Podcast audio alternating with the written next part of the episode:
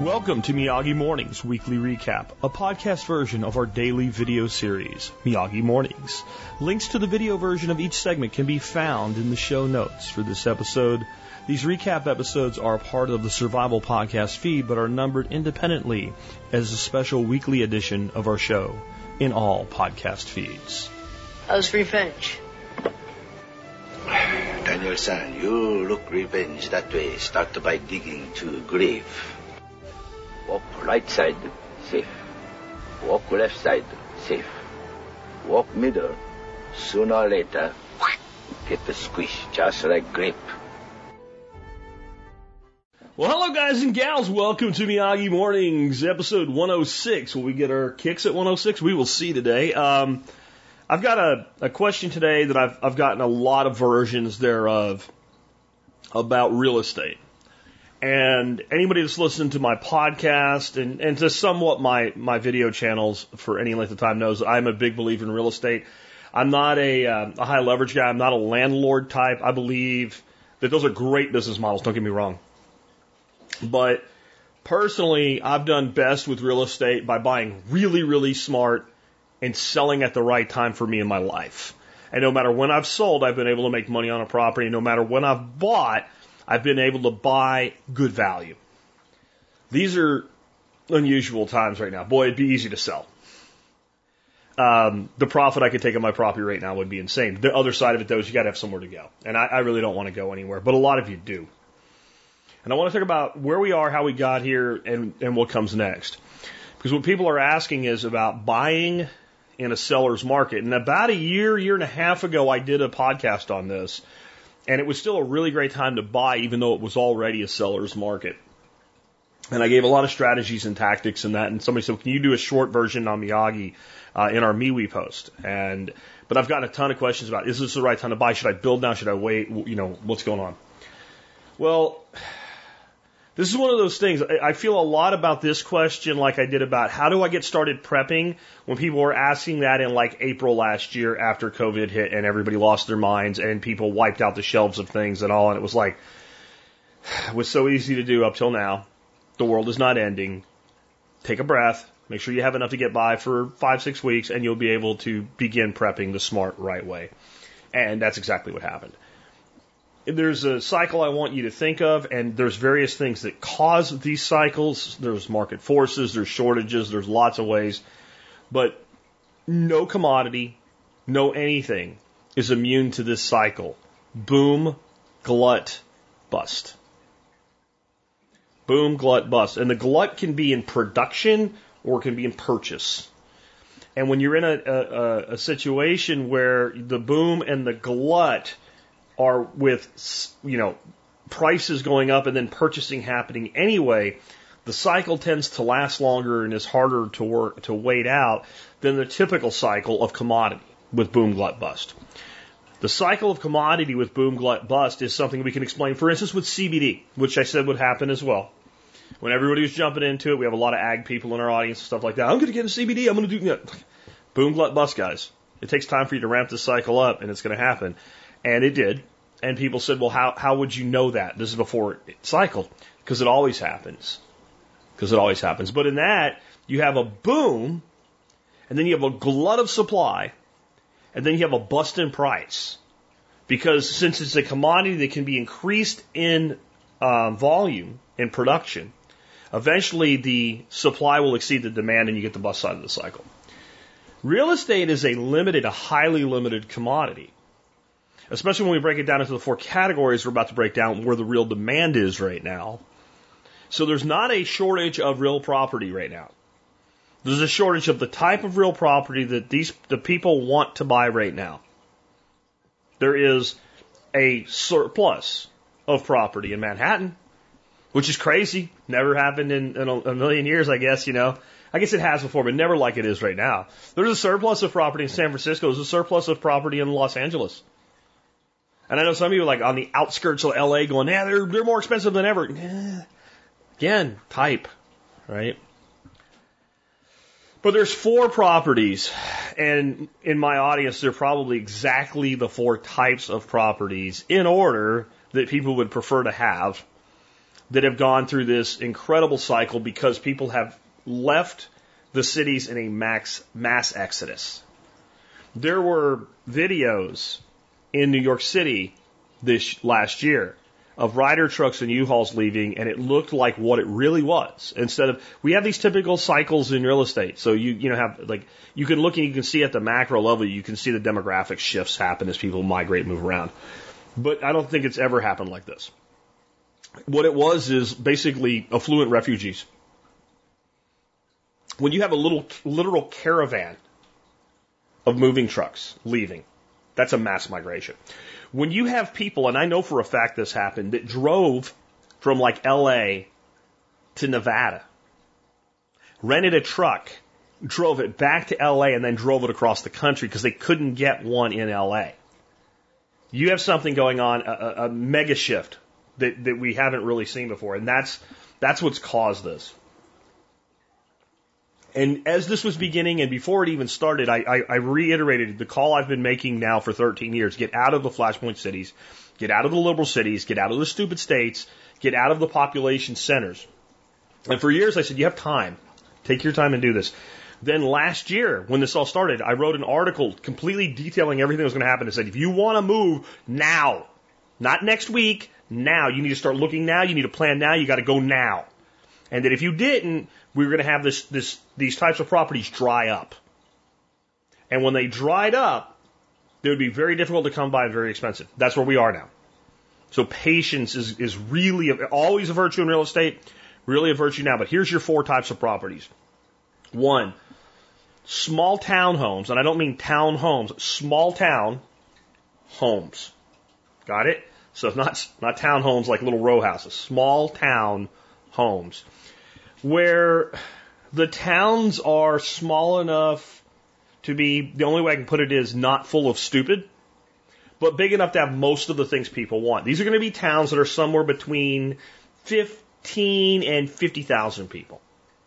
And it has to be a town like that that's not like rate like appended you know like it's like like really it's it's they it looks like it's separate but it's kind of a suburb to a big city right the, these little towns that are kind of like that's the biggest town within 30 or 40 miles, and then it has almost like its own little satellite suburbs.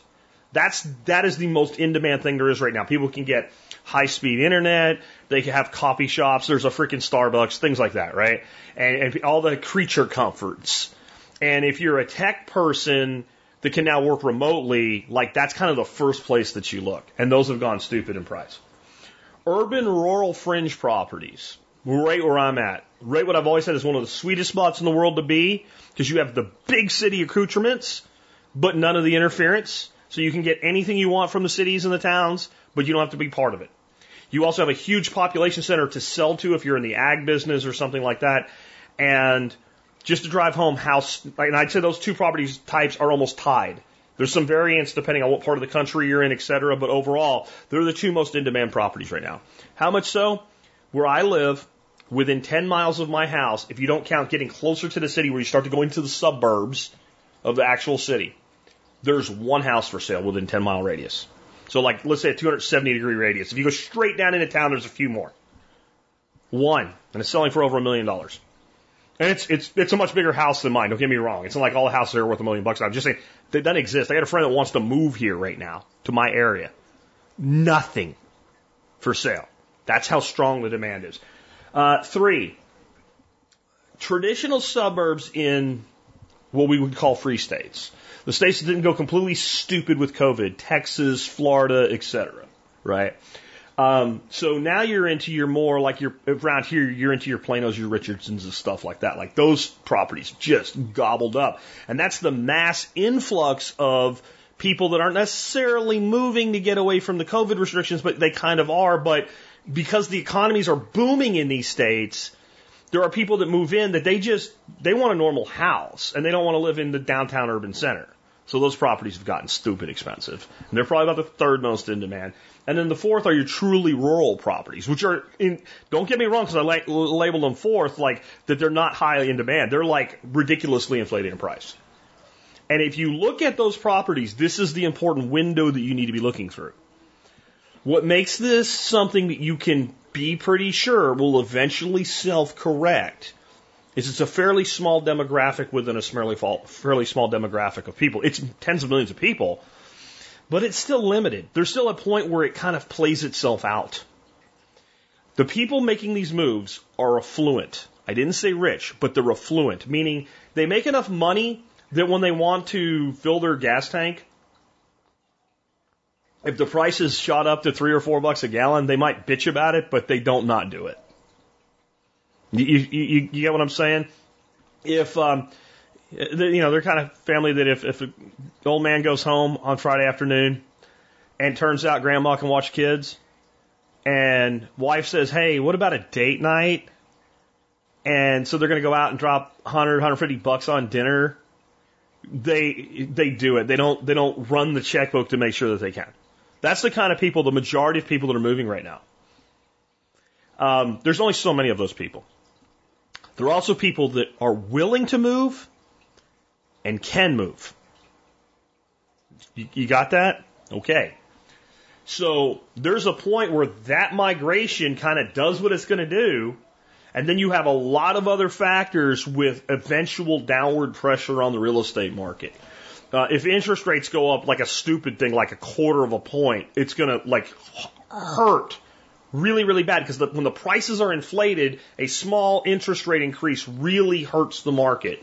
As the migration plays itself out, you're, you're having a lot of places right now where they're building new homes as fast as they can, but there's a, a supply shortage on roofing material, board lumber, plywood, OSB, etc. That will correct. And then there's your glut on the supply side because they're only building houses where the demand is. They're not building them across the whole country. You, you understand that, right? So when this plays out, it's going to take a while to unwind and see these prices begin to come down. But if it were me right now and I didn't get out, get out, get out when I was told to, and I wanted out now, I would look really hard at renting. So if what you want most is to get out, find something affordable to rent. There's a lot of that out there right now, even in some places you wouldn't think. Uh, I just spoke to uh, a fishing guide that I fished with in Florida. He's renting on Sanibel Island, where there are million dollar homes around every turn.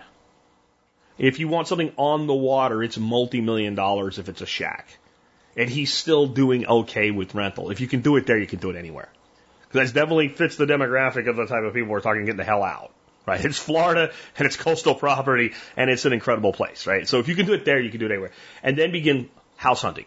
I'm not saying not to buy right now. I'm saying not to buy into the inflated market right now. You want to buy when there's blood in the water. And right now, the only blood in the water is the buyer's blood.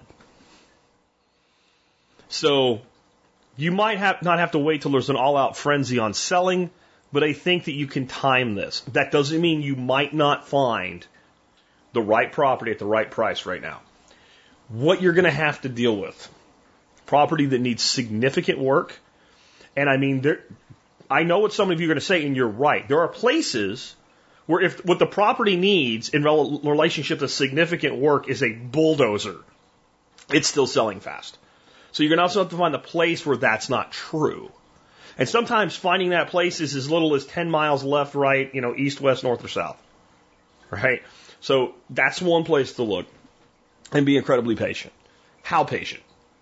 When Dorothy and I made the decision to sell our property in Arkansas and move back to Texas, we looked at properties for eight months. For eight months before we found the property we found. That's patience. That was in, it was a seller's market. Uh, don't get me wrong. In, in this area in, in, in North Texas, it was a seller's market. It wasn't anything like it is now. And we were still that patient because we realized we're making a long term decision in our lives. We weren't buying a starter home like when we got started out. We weren't moving to Pennsylvania so I could take a position uh, with, with a company and, and like we just needed a place to live. We were making a decision about where we were going to live long term. So that's what you're doing. You got to be patient anyway. Now you got to be extremely patient. And while you're being patient, you're letting this cycle unwind. There's so much going on with this right now that's going to make, make it take longer though. And that's why patience must become an incredible virtue in your life with real estate right now. And again, it should always be. But it's also the material shortages. So what that's doing is like flipping houses is almost imp- impractical right now. I'm going to say impossible, but impractical. How can I flip a house when I have to pay three times what I used to pay for plywood? How can I flip a house when some of the roofing materials companies aren't even taking orders for the next 60 days? You see the issue there. How can I move into a house that needs repairs before I move in when I can't get the material or the cost of the material is obscene to make those repairs? It's very, very difficult. So what, what is going to be the formula if you're going to buy now is finding somebody totally screwed that doesn't realize what they have. And you're going to have to find these little tucked away niches and gems, and that's just going to take shopping and patience or figuring out how to do things with like recycled and repurposed materials. But even that's exploding right now. Like it used to be like getting repurposed barn lumber was expensive, but it was doable. Even that's like just gone nuts. So what I've always said about real estate, and it's probably more true right now than it's ever been, you have to become a Vulcan when it goes into buying and selling real estate. You don't give two shits about anybody's feelings or emotions, especially your own. When you go make an offer on a property and their their their agent comes back with some kind of sob story about you know there, there, there's I don't care. That's that's a sign that you've hit a right price point. When you hear some sort of sob, and I've heard it. When I bought this place, I heard a sob story. And the property simply didn't appraise at the asking price. They didn't appraise at the offer price. And we knew we had them over a barrel. And so they, they told, you know, their agent came through our agent and told us all their problems. And I said, their bigger problem is they have a property now that's appraised at this amount, which is how much we're willing to pay. And that's how much anybody's going to be willing to pay. Go tell them that. And we had to wait two weeks over New Year's to get an answer back. And my wife was like, oh my God, we're going to lose. No, we're not. No, we're not. Because you're in that position strong. And when you know you're strong in that position, don't yield. The other side of your emotion is don't get emotionally attached to a property. Don't start making plans for a property. Don't start believing it is the property. It's the only one like it. It's the perfect one for you. It's the only one. Because then you will become irrational in your willingness to do whatever it takes to obtain that property. And then worse, you probably won't get it anyway. And then you become more and more irrational, which each new property willing to do more and more and more before I lose that one too. And then you end up buying overpriced in an overpriced market at the exact worst time. And when the correction happens, you'll end up like a lot of people did in the 80s having par- purchased properties that they were unable to get out from underneath for 10 to 15 years. And you don't, I don't care how much this is your forever place, you don't ever want to be in a property that you can't divest yourself of. You want to keep your real estate portion of your portfolio as close to liquid as possible. And that comes from patience and persistence. The biggest advice I've always had with real estate shopping is free. Shop online, shop in the real world. Don't deal with real estate agents right now until you find something you really, because they, they'll lie to you, they'll push you, they'll prod you. If you're not already immune to their tricks, their, their freaking Jedi mind tricks, th- this is a terrible time to be dealing with a real estate agent. Because they'll say things like, well, you know, I, I'd hate to see you lose that property you love so much. You love the problem. I'm serious. Like, this is what these people do. I'm not picking on real estate agents, but it's what they do, especially when they're on the buyer's side of the equation, right? Uh, I have to admit that in all of the real estate deals I've ever done, I've had two where I had competent agents, and the rest of them I had to do the agent's freaking job. You probably will. So you need to be in the right state of mind when you engage with an agent. But what you can do is simply drive by. Look at properties, find a list of properties you think are cool, and drive by and get an understanding of them and watch them and see how long it takes them to sell. Start to understand what fair market value really is in your and, and what you'll start to see is a trend. And right now the trend looks like well, the trend looks like let's say this. It's already done this and now it's this. It's not this. Right? It's it's and in various places it's coming down. For those that are listening to the audio, basically we had a steep rise and now we have a leveling, but it's still on the ascent. You start shopping now and you'll see when that descent begins to come. You'll start to understand when the opportunity presents itself. You've got to be patient. If you find the right property, by all means be ready to act, be pre-approved, have the money set aside, whatever it is, and be ready to go. But if it were me right now in most places like the ones I've described, I'd be looking to rent to set up a beachhead and to take my time shopping. I'm sorry I can't give you like a formula to simply get a great deal right now. It's that part of the cycle where the good deals are hard to come by. They can still be found, but it's going to take hunting, patience, and a lack of emotion. With that, I'll be back tomorrow with a completely different subject on Miyagi Mornings. Well, hello, guys and gals. Welcome to episode 107 of Miyagi Mornings. And as you can see, I'm in a rare mood. I'm happy because this is going to be a fun one. We have a special person in the audience who had to get on another listener, another uh, viewer, I guess, of the video on YouTube and tell him, you know, what a pussy he was. Now, he didn't use those exact words. I'll give you some of the exact words. They're actually far more intellectually inferior than even just saying that. But it was in response to my episode from yesterday about real estate, and I talked about not letting emotion get in the way. And uh, one gentleman stepped up and said, "Yeah, I'm, I'm fighting this with my wife, uh, not being emotional about this decision. Women tend to be more emotional in the world of real estate than men, and that's fine. There's nothing wrong with that. There's nothing chauvinistic about that. That's based on averages, and that's true. Well, we had a, a, special person, low IQ individual, uh, who calls himself Rogue Sovereign Mind. You ever notice these people that are actually kind of like little beta males that insist on dominating their women because they can't deal with actual like dealing with men? You know, they always act like they're alphas. They even claim that they're alphas, but they're never alphas. They're always betas among men and then dominating against their women. And they always give themselves stupid fucking names like Rogue Sovereign Mind. I bet you when he was a kid he called him like himself Dragon or some shit like that. That's always how these people are, right?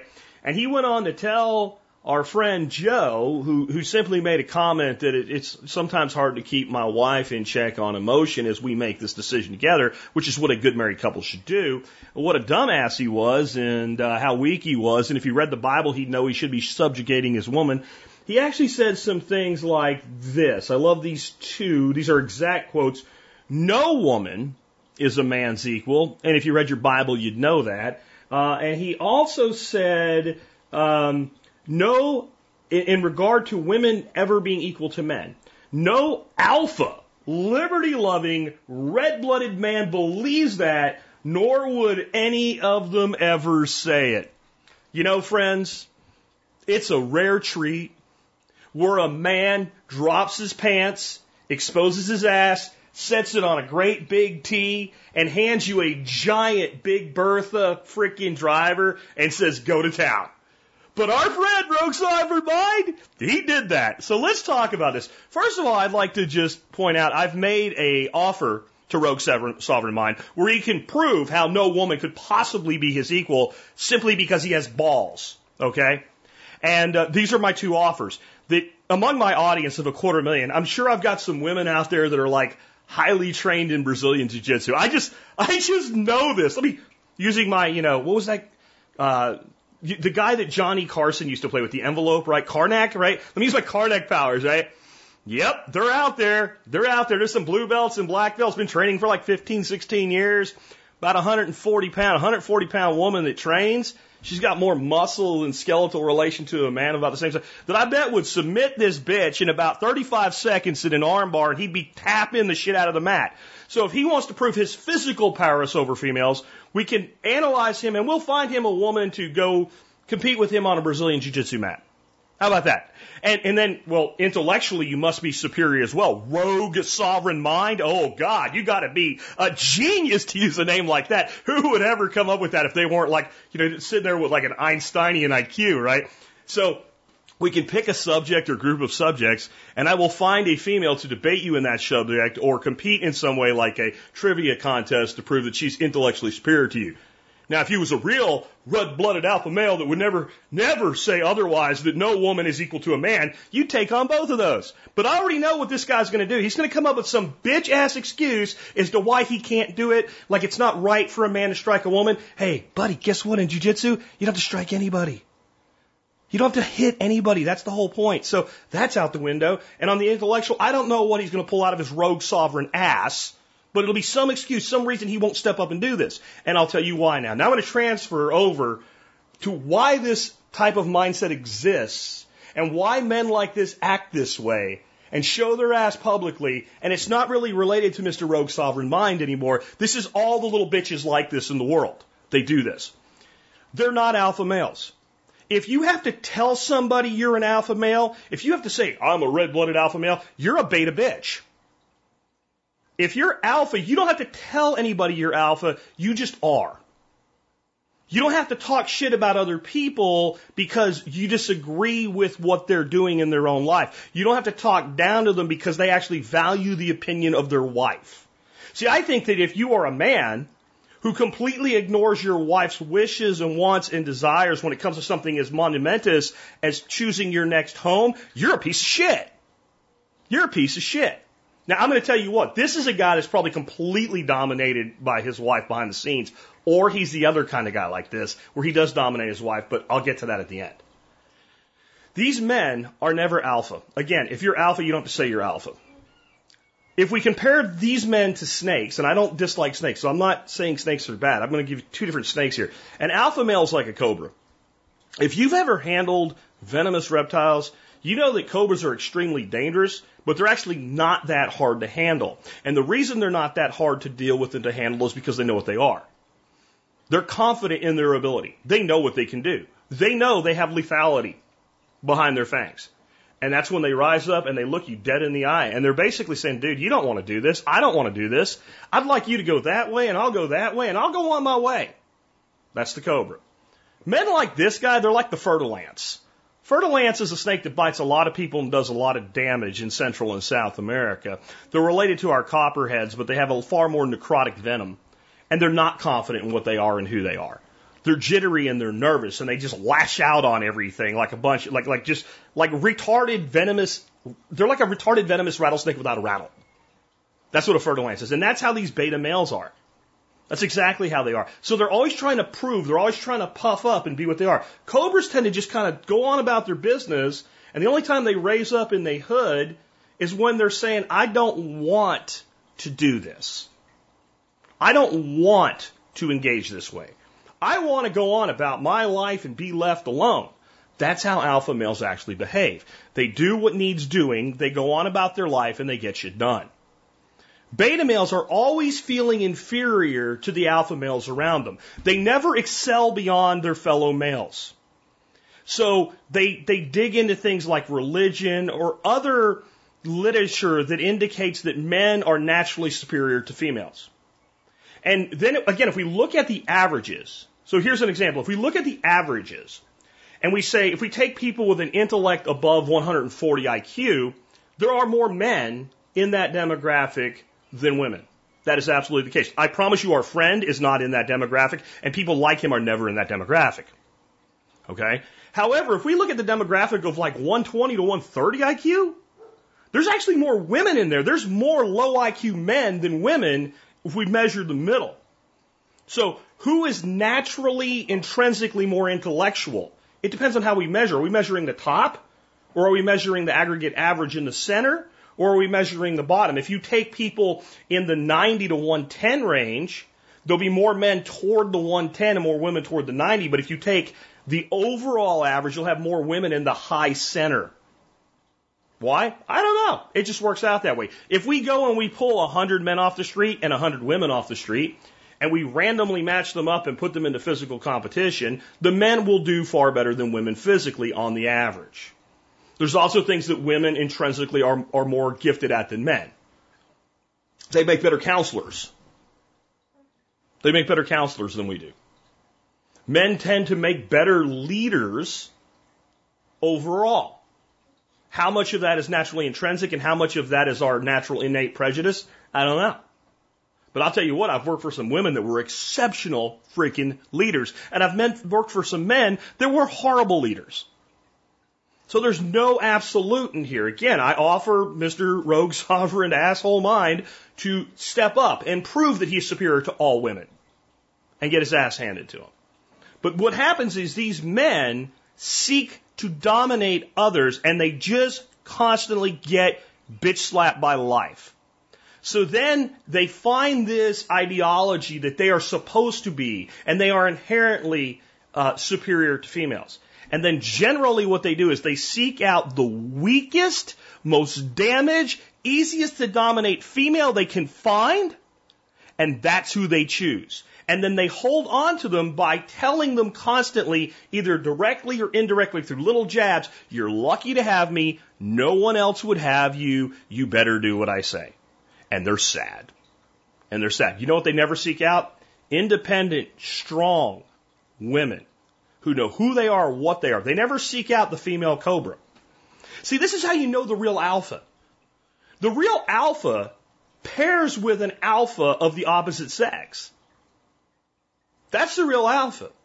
If you see a guy and he goes out and finds a woman that's willing to be subjugated to beta in their relationship, she's a beta. And guess what? So is he. Like attracts like, in the words of Richard Bach. And everybody you see that goes out and flaunts how alpha they are, in their heart knows that they're a beta. They know they were always the last one picked for the team. At least after they played with the other kids the first time. Maybe they looked at him and said, "Oh, this guy looks like he can shoot or he can, you know, score or whatever." And then they put him on the team and went, "Yeah, you're going to the back of the line from now on." These men that behave this way are always that person.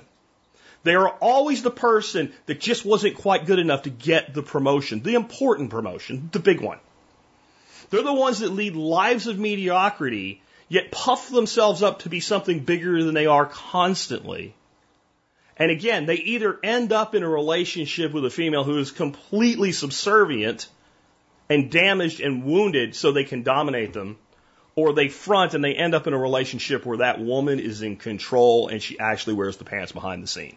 It's one or the other. And it's all the time. Is there any hope for people like this? I'm not a psychologist, though I dabble in psychiatry. I, I, I don't know.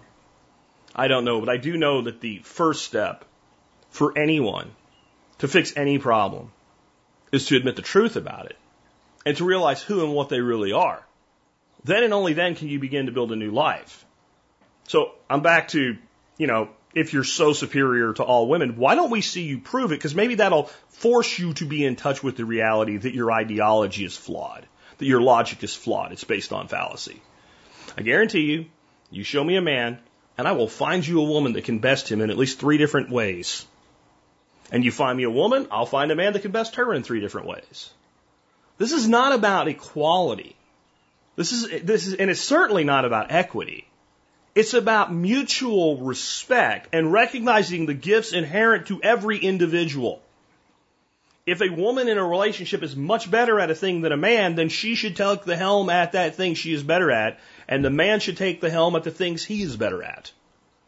And if those things happen to marry up to, to normal gender roles as we see them, because there is some wisdom in that, then we shouldn't be offended by it. We shouldn't be offended by the woman who wants to stay home and raise her children as a conventional housewife. We also shouldn't be offended by the woman that wants to be a fucking CEO. You understand how simple this is? This isn't wokeism. You're not like Jack didn't suddenly get woke and thinks that, you know, transgendered uh, males should be able to compete in female sports. That's fucking stupid. It really is. But this idea that because on average men are better at these things, that they're better at everything than women, is backwards logic. It's circular logic, and it's based on so many fallacies, I can't even be, begin to list them. But I'll just say it one more time as I close with you. I promise you, any guy that runs around puffing his chest up about how alpha he is, ain't. And any guy that feels the need to dominate women to prove that he's an alpha is not just a beta, he's a bottom beta. With that, I'll be back tomorrow with a different subject. Hey, Rogue Sovereign Mind, thanks for setting your ass up on a tee. I really appreciated it. Well, uh, hello, guys and gals. Welcome to Miyagi Mornings, episode 108. And uh, today's episode was inspired by a meme. I, I seldom get inspired by a meme to do uh, a show segment or a Miyagi Mornings episode or anything like that. Uh, but I did today. And um, the meme was fairly clever. It had a couple headlines from the New York Times uh, saying that you should not do your own research when it comes to science and health. Do not go down the rabbit hole. Critical thinking is dangerous. And someone had taken those headlines, little screenshots of them, and put them onto a picture. And then at the bottom of that picture popped in a photo of uh, George Orwell, famously known for, among other things, the book 1984, uh, about extreme totalitarianism, the eventual place that all states are headed towards. A state heads toward totalitarianism because a state seeks to replicate it uh, to uh, to to protect itself, like it like an entity. It seeks to grow and it seeks to survive above all things, and therefore all it can do is get bigger over time. And if a state gets bigger, then its rules, its laws, and its controls grow. That would be critical thinking if you were able to sort that out. Um, but in that book, a, a quote that's not often actually looked at that probably should be more from that book was the following. The party told you to reject the evidence of your eyes and ears. It was their final and most essential command. The second part of that is really important based on today's subject. Their final and most essential command. Let me put it this way. There's a war on about every aspect of freedom in the world. Every time a new license is created, something that people were somehow able to do for thousands and thousands of years now needs the government stamp of approval for you to do it. And they want to license and permit everything so that they can control and regulate everything. They want to make sure there is not a speck of commerce that can go by without them getting their grubby little hands in there and taxing it. Uh, they have a cabal formed with the oligarchs and the technocrats for total and complete control of humanity. But why would then you do not believe the evidence of your own eyes and ears be their final and most essential command? It is because this is the one war they either win or lose everything by. All the other battles, all the other wars, all the other skirmishes come down to can you convince the masses to ignore the evidence of their own eyes and ears and believe the message of the state or the messenger of the state, no matter how much in conflict that is with logic and reason. If you can do that, you can bring a society to total, complete control. If you don't do that, you, you will run the cycle that every megastate has ever run. You will start with a small free state. You will grow into a semi totalitarian state. You will grow into a full totalitarian state. And then you will collapse under your own weight and the cycle will continue. It is, it is not that the agenda of ultimate growth and control is not doable as a thing unto itself. It is individuals who think critically who are the greatest danger to such a state. Because critical thinkers over time, as people get more and more disenfranchised, they keep being promised, well, if we just had this power, then you'd be happy. If we just had this power, then you'd be happy. If we just had this power, the rich will finally pay their fair share, etc. And it doesn't happen, and it doesn't happen, and it doesn't happen. There's a, there's a discontent among the true believers. And the critical thinker among them, this is why uh, Stalin sent so many people to Siberia and put so many bullets in so many heads. We're like a virus because what we say makes sense. And even the most asleep, eventually, when they become so discontented with what, their surroundings, begins to follow the same process and start to ask questions, and start questions lead to answers, and answers lead to no longer believing things in spite of what you see and what you hear. So, what I wanted to give you today is my five rules for critical thinking. Rule number one assume anyone and anything that you hear is a lie. You have to start out from the assumption that what you're being told is not true. Or that at least is not completely true. Because you will find that in most instances, anybody telling you anything, even someone on your side, whatever the hell that means, is not completely true.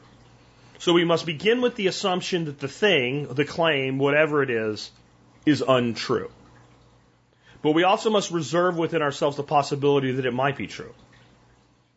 In other words, the preponderance of evidence is always from the beginning that the thing is a lie, but we could be wrong. Okay? I know that's hard to get your head around because the next one is going to drive home what makes it so hard. You'll find it really easy when the claim is in opposition to what you already believe, whatever your perception and confirmation biases already say. So step two, you have to determine what you want the truth to be. So we're going to assume the claim is a lie. And regardless of what the claim is, do I want the claim to be true or false? Because I can assume it's a lie, but I want it to be true. I could assume it's a lie, and I could want it to be false. I need to know where I'm at with that. Step three. I now need to build a case against my bias. I need to go out and find all the information that I can that disproves the, the claim as being the way I wish it to be. If I wish for the claim to be true, I must first attempt to prove it false. If I wish the claim to be false, I must first attempt to prove it to be true. Regardless of the fact that I've already assumed that it's a lie. You got it? So first, we assume it's a lie, or it's at least not the total truth. Two, we determine what we want to be the truth. Three, we build a case counter to our own desire. And we build the strongest case that we can. I want you to think about it like this. Let's say you were a defense attorney. Your job is to provide your client with the best defense under the law. You actually think he's guilty, but your job is to provide him with the best defense possible.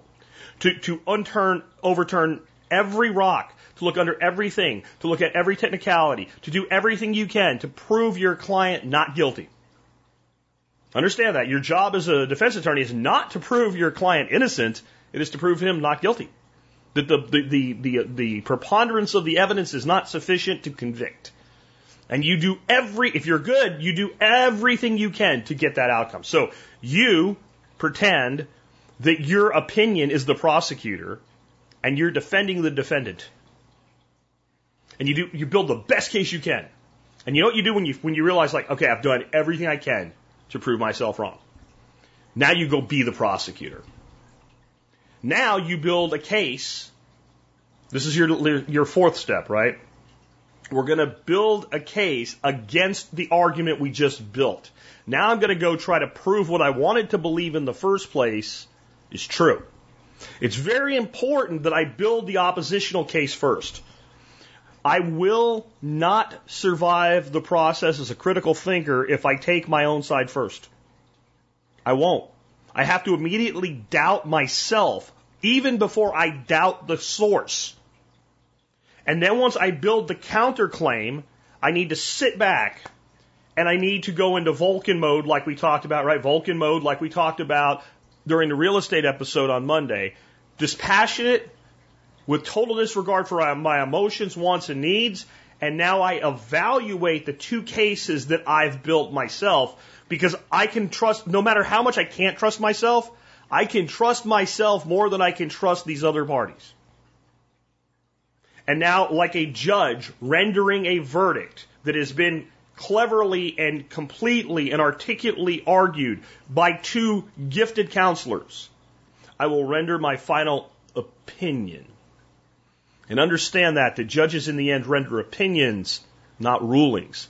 They're taken as rulings, they're enforced as rulings, but since the judge himself is a man, and men are fallible, or a woman, okay? I know that upsets some people. Okay. Since the judge is a human, all that it can render, all that he or she can render, and I'm not giving you any more than he or she. There's two two genders. Sorry, guys. I'm rendering that opinion. Um, is an opinion. Courts render opinions, and opinions are subject that future information may alter them. A ruling would be a true law, a natural law, like gravity. You drop shit, it falls. We may not really understand what gravity is, but there are inherent intrinsic reality laws in relation to gravity. If you drop something, it falls. Yeah, very simple.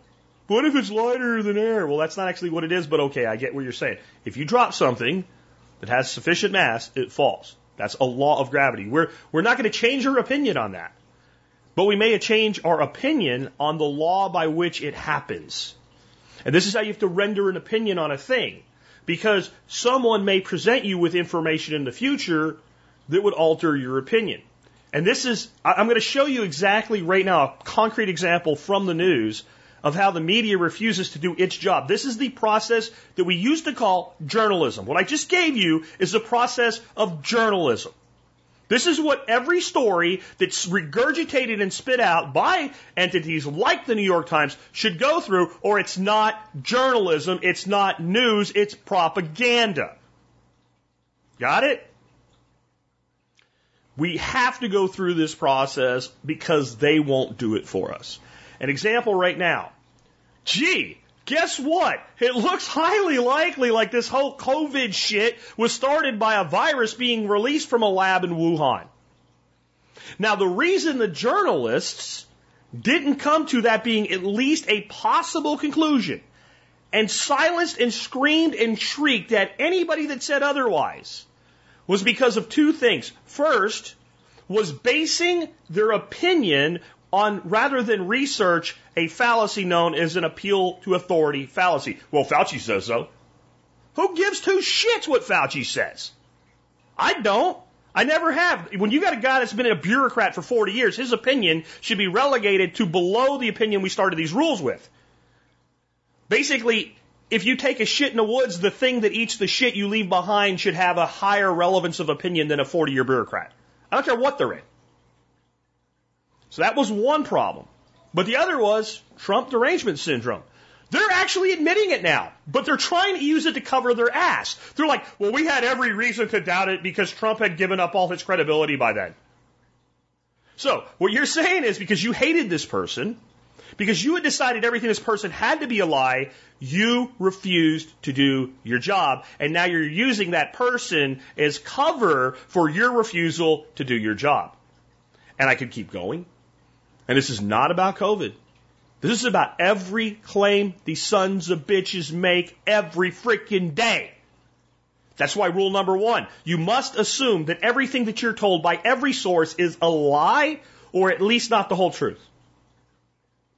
Real simple. Then what do you want to be true? And then build a case what you want first, and then build a case for what you wanted second, and then and only then render an opinion that is subject to change by future information, like, oh gee, look at all this information about the Wuhan lab. And most of that information, friends and neighbors, has been available since almost the beginning. We had a young woman, I can't remember her full name, a Chinese doctor, researcher, been working on the virus in China since it started, who came on national TV at great personal risk to her life and the safety of her family and said, huh, it was built in a lab. And they said, shut up! Shut up! And now they're like, oh, well, you know, look at this little piece of information over here. Oh, that you suppressed. Because why? You have to assume everything you're told is either a lie or not the full truth. Because there are agendas. Everybody has an agenda. The only way you can be a true critical thinker is for the time that you are making a determination on an issue to take your little agenda and shove it up your ass. No, I'm kidding. To take your little agenda, package it up in a box, sit it over here on the shelf. And when you're done with the process, your biases, your agenda, the things that you believe in in your heart, your spirituality, your religion, your party allegiance, all of it, it's not gone. You can go right back over here and you can put it back inside yourself so you feel all complete like a human again. Right? Because some humans, we need those things. But during the examination, this must be done. This must be done. It must be based on, I have evidence for or against the following things. And the most logical conclusion for the time is X. X is subject to, uh, to alteration, to complete and total reversal to amendment. X is subject to so many things, but until such time as I'm presented with greater evidence for X or against X than I have at this time, this is the opinion I'll have. It is the thing that they do not teach in our schools. I went to school almost 40 years ago, right? Holy crap. At a time when we were taught far more an actual education than the indoctrination children are given today. The schools were better when I was a kid. Absolutely. I was never taught to think like this in school. And I bet you people that are 30 years older than me were never taught to think like this in school. I don't think there's probably many people alive that were ever taught to think this way. This is basically one of the spokes that comes off of the core that is the trivium method of education, which hasn't really been taught for hundreds of years. Why? Why? Because critical, critical thinking is dangerous to them. I invite you to be a true human, a feral human. And feral humans are dangerous. It's okay to be dangerous. I'll leave you with this. I picked this up from my buddy John Bush. You know, you have people telling you stay safe. Every time somebody tells me to stay safe, I respond with, stay free. Stay free, my friends. I will be back with another episode tomorrow. Hi, folks. Jack Spirko here with another episode of Miyagi Mornings. Miyagi Mornings, episode 109 today.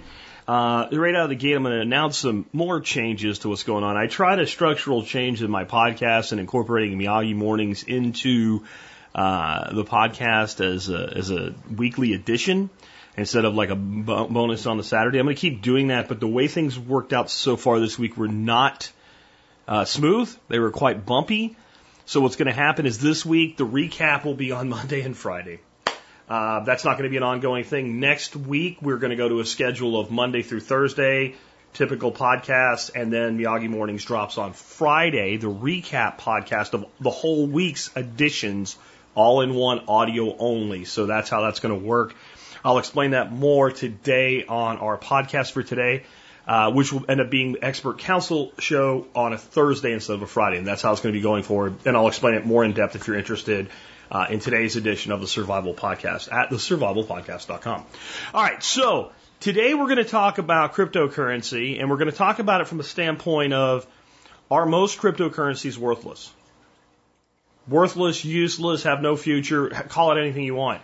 This all stems from a article that was on, I think, Crypto Potato it was shared in on our MeWe crypto group, the practical cryptocurrency discussion group. And the chairman of the St. Louis Federal Reserve said most cryptocurrencies are worthless. And it caused a lot of triggering in some people about how this guy's a moron doesn't know what he's talking about. These are people that didn't read the article. The most interesting thing about this article is the acknowledgement of how many cryptocurrencies are not worthless. You realize people like this guy and his ilk and people from Goldman Sachs and other investment uh, management services, et cetera, uh, investment banks, uh, what have you, have been calling all cryptocurrency worthless since the very beginning, and they've slowly begun to change their tune. And so in that article, this guy, and there's a link so you can read it if you want to, but he acknowledges that cryptocurrencies like Ethereum and Bitcoin and Litecoin are probably going to be around for a long time and have a certain utility, which that's massive progress in that space. That means they're beginning to accept reality. But he's not wrong. Most cryptocurrencies are worthless. I am one of the biggest advocates of cryptocurrency on the planet. And I agree, most are worthless. And a little lesson we have from, you know, what we call democracy, um, 51% would be most. 51% would be most. Anything greater than the median would be most. So if we had six, uh, we had 10 people in a room, and six of them preferred apple pie to cherry pie, then we could say of that group, most of the people preferred cherry pie.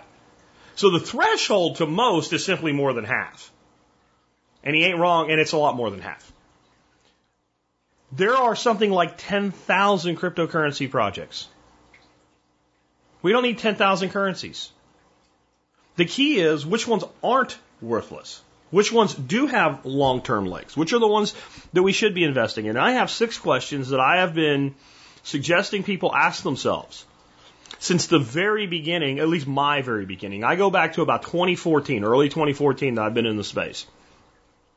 And none of these, none of these have changed over time. I keep looking for more, but I haven't found more than these six. The first question is the most important question.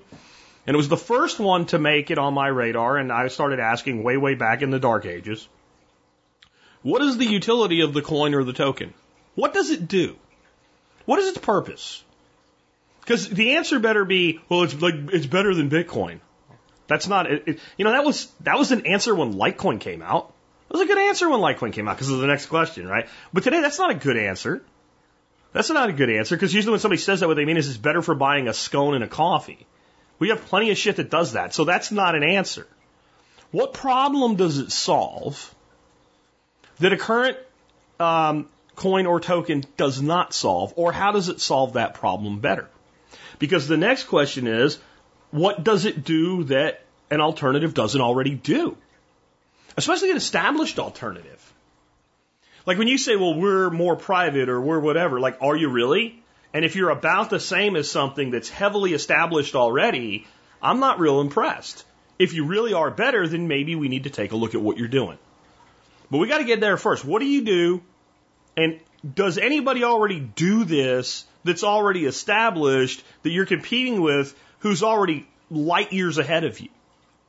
right? Do you have some advantage that is not already intrinsic to the market with somebody else? Those are, you gotta get through those. And then the third one. And then the third one. The third one is really, really important. It kind of wraps into the first two. And that is, is there an added utility with the project's blockchain itself? Does the blockchain do something that mitigates the fact that while this new currency is kind of cool and it does some cool things and it works really well, there's other things that do the exact same thing. Here would be an example.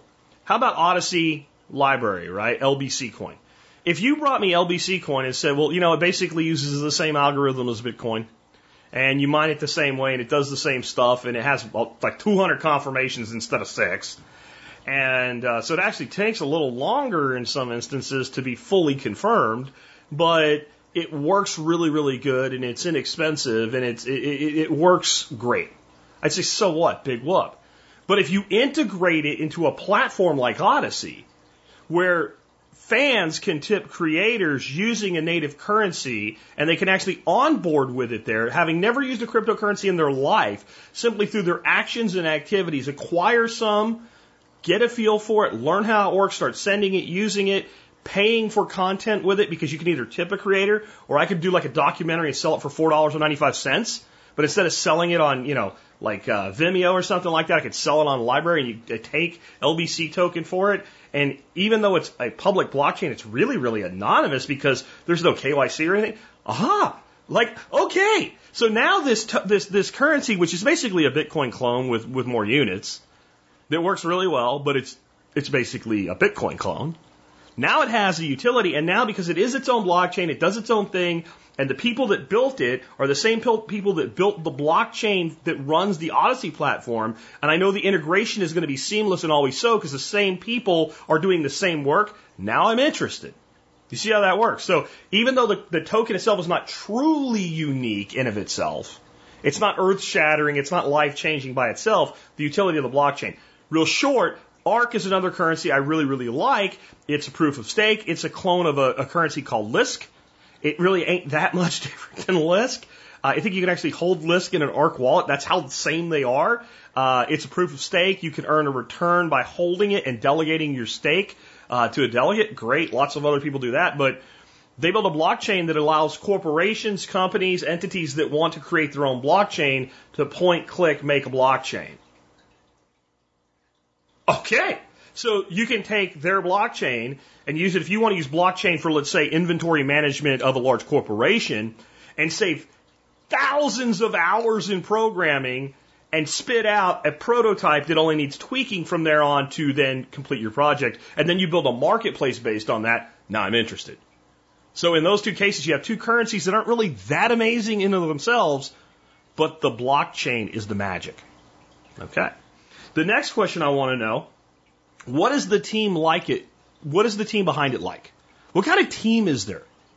What's going on? And there's two things I want to know. I want to know what the developer team is like, right? If the developers are solid, I know this project is going to keep being modified. It's going to be, keep being made better. When there's a problem, it's going to be corrected. They're going to keep doing what's necessary to keep it at the leading edge of things in a space where there's always somebody trying to take you down. That's what I love about crypto. It is capitalism personified, guys. Because you come out with something and somebody can literally take everything you've done and start adding to it if you stop adding. So I want to know those developers are solid. The other thing I want to know is they have solid marketing. One of the most important things to a cryptocurrency's longevity and success is adoption. You've got to get people and you've got to get companies and you've got to get entities to adopt it and use it. So there's some people that kind of poo poo on marketing or cryptocurrency. Oh, we're just a project with a bunch of techno geeks and whatever. You know what? You're going to get your ass handed to you. There is no more first mover advantage. That went away all the way back with Satoshi. Bitcoin has first mover advantage. You're never going to have first mover advantage. I don't care if you come up with some radical new way to do things. You are still a little tiny guppy in a great big ocean and lots of other fish trying to eat you. So you need to have a combination of solid marketing and solid dev. Um, that's why I like Algorand. Because you've got, they, they, they raised a shitload of money. They've got an incredible team of advisors. They've got an incredible tech team and they've got a good solid marketing team. Right? And it's a proof of stake and, you know, you can earn a return and all. And I'm not saying it's going to shoot to the moon or anything and buy me a Lambo. But you know, I threw a few thousand dollars in it because it met these tests. The next one I want to know is what is the supply control like? This is something I'm not a fan of with Algorand, but it's solid enough elsewhere that I've overlooked it. When somebody has a cryptocurrency that's going to, you know, create a billion units, you just got to do a little math on what that means for a market cap. You know, what's the best case scenario of the market cap? That's the total units times the price equals the total value of shares or coins or tokens in circulation. If you don't know that, boy, you need to learn some basic financial literacy before you go dabbling in this space and get your ass kicked. But when you do that and you're like, well, shit, this thing could have the market cap of Bitcoin and it'd be worth a dollar, you, you realize that it's, it's a real hard road. One of the things that Bitcoin did was place a hard cap on a currency, something that the central banks of the world do not have the discipline to do. And it handled needing more with the ability to fractionalize. So they did what's called a cap and fractionalized currency. It's brilliant. It's a deflationary currency. It's why cryptocurrency has created savers in a generation that doesn't know how to save their ass from their from their hand. Right? I mean, literally like the spending generation. That is the millennials. They're the spenders. All of a sudden they're saving. Because your currency, the US dollar, and all the, the, the Western civilization currencies, and all the civilizations currencies across the world all the national currencies are designed to create spending. That's what an inflationary currency does. It causes people to spend it. If you want to incentivize saving and investing, and investing long term, you need a hard currency. Cryptocurrencies can be hard currencies or they can be incredibly soft currencies. And knowing how much total units there ever can be, what is the halving? In other words, most cryptocurrencies have a cap. They produce a shitload. They're inflationary in the beginning to get it in circulation, and then it begins to have every so you know four years, three years, whatever. It halves and halves and halves. So there's less and less new currency produced, and people have to make do with what's on the market. I want to know that it is not the end all be all, but I'm very interested in that metric making a final decision. And then the last one is, will anyone really care in the long run about this crypto? Because it can be a solid project with good utility, but if people don't care or if it's going to lose, it's going to crash and burn. Here's an example. I'm so freaking old, I remember VCRs. And I remember watching these commercials would come on TV and you could get this, you know, magical movie or whatever, you know, and you can get VHS or Betamax. Betamax? What the hell's a Betamax? Betamax was basically a DVD, another outdated technology before DVDs, but it was a it was like as big as a record, like an LP. What's an LP? Uh, go ask your grandparents, right? So it was this huge disc you stuck in. You know what? It worked. It never like VCRs used to get the tapes all crinkled and wrapped up and break, and then you'd lose your movie. But you know what I never saw? Back when Blockbuster was a store you went to and you rented movies, that had a sticker on them that said "Be kind, rewind, kids." That's because they were tapes. There was never a Betamax in there. It didn't get adopted. No one cared. There were a few geeky nerds that pointed out, "Hey, the picture quality's better." No one gave a shit. Overall, it was a better technology than VCRs. But you could tell right away it wasn't going to happen. It was the Zune in the battle between the iPod and Microsoft Zune. It was relegated to archaic status the day it came out. You need to look at cryptocurrencies and say, is this thing going to be archaic? Because what it's going to be is worthless. You know, there's a movie, a movie that probably everybody on the planet's seen by now, right? Home Alone. Remember, Kevin, right? Right? And the, the burglars are robbing the house. That movie's so old that one of the things they're excited about being able to rob when Joe Pesci's character is talking to, uh, I can't think of the other guy's name, about what's in the houses, like high quality goods, man, like VCRs. You can't give away a VCR to be used as a doorstop today. Even freaking hipsters don't want VCRs. As far as I know, anyway. Who the hell knows what hipsters really want? I think Pabst Blue Ribbon beer and cheap sunglasses, right? Like, it's just not valid. Well, if you're talking about a digital currency and it goes the way of the Betamax or the VHS, it's dead. So you need something that has longevity. This is why I love Bitcoin. Bitcoin has basically a financial reserve status at this point. And people can get triggered about that and believe it's a lie and it's not really digital gold or whatever. And the people that say it's not digital gold don't even know what people mean when they say it's digital gold. They have no idea what somebody saying that who's informed actually means. Don't listen to those people. Even people I respect think that. They don't know what they're talking about. You've got to evaluate these things hardcore. And you have to stop getting excited about every new one you hear about. Because that's the game. I'm going to come up with a project. We're going to put this out. We're going to put good snazzy marketing behind it. Tell you why you should want to hold this currency. Since we're the ones that make it, we're mining it in advance, doing a pre-mine. Or just since we are the ones that launched it, we're mining it really heavily first. Or we're issuing it to ourselves in a proof of stake. We pump it way up. And then when you guys buy in, we sell it. And since we have no real vested cost in it, we make a fortune. And if it dies, it dies. I already got my money and moved it into Bitcoin. There's a lot of that shit going on. So just because something sounds snazzy, just because there's like 20 YouTubers talking about it in a row, like don't think that these companies are not slick. And I am, in, I do want good marketing, but they'll reach out to like the 20 best well-known YouTubers in the crypto space, and they'll give them a bunch of it, and they'll say, "Hey, do an analysis for us and whatever," and they'll do that shit. It's got to have the first part the utility of the token or the utility of the blockchain in a way that something doesn't already do it. Then you add the marketing, then you add the dev, right? And I'm not talking about in the order that they do it. I'm talking about you and your mental evaluation. And then you have to ask, will anybody care? Prime example, I remember about five or six currencies that came out back in the heyday of ICOs. 2017. They were cryptos for the electrical market. And they would just say, the electrical market's an 80 trillion gazillion dollar market and we're going to run it. No, you're not. Why the hell would the electric company give a shit about your individual unique currency? Did you build a blockchain that somehow seamlessly integrates with their existing billing system? No, no. Then they don't give a shit. If a, if if TXU right or Oncor or whatever wants to take cryptocurrency, they can take Bitcoin, they can take Bitcoin Cash, they can take Litecoin, they can take anything the hell they want. If the electric companies, as big as they are, want an integrated crypto, they're going to build it for themselves. They're not going to go to you to get it. Ripple.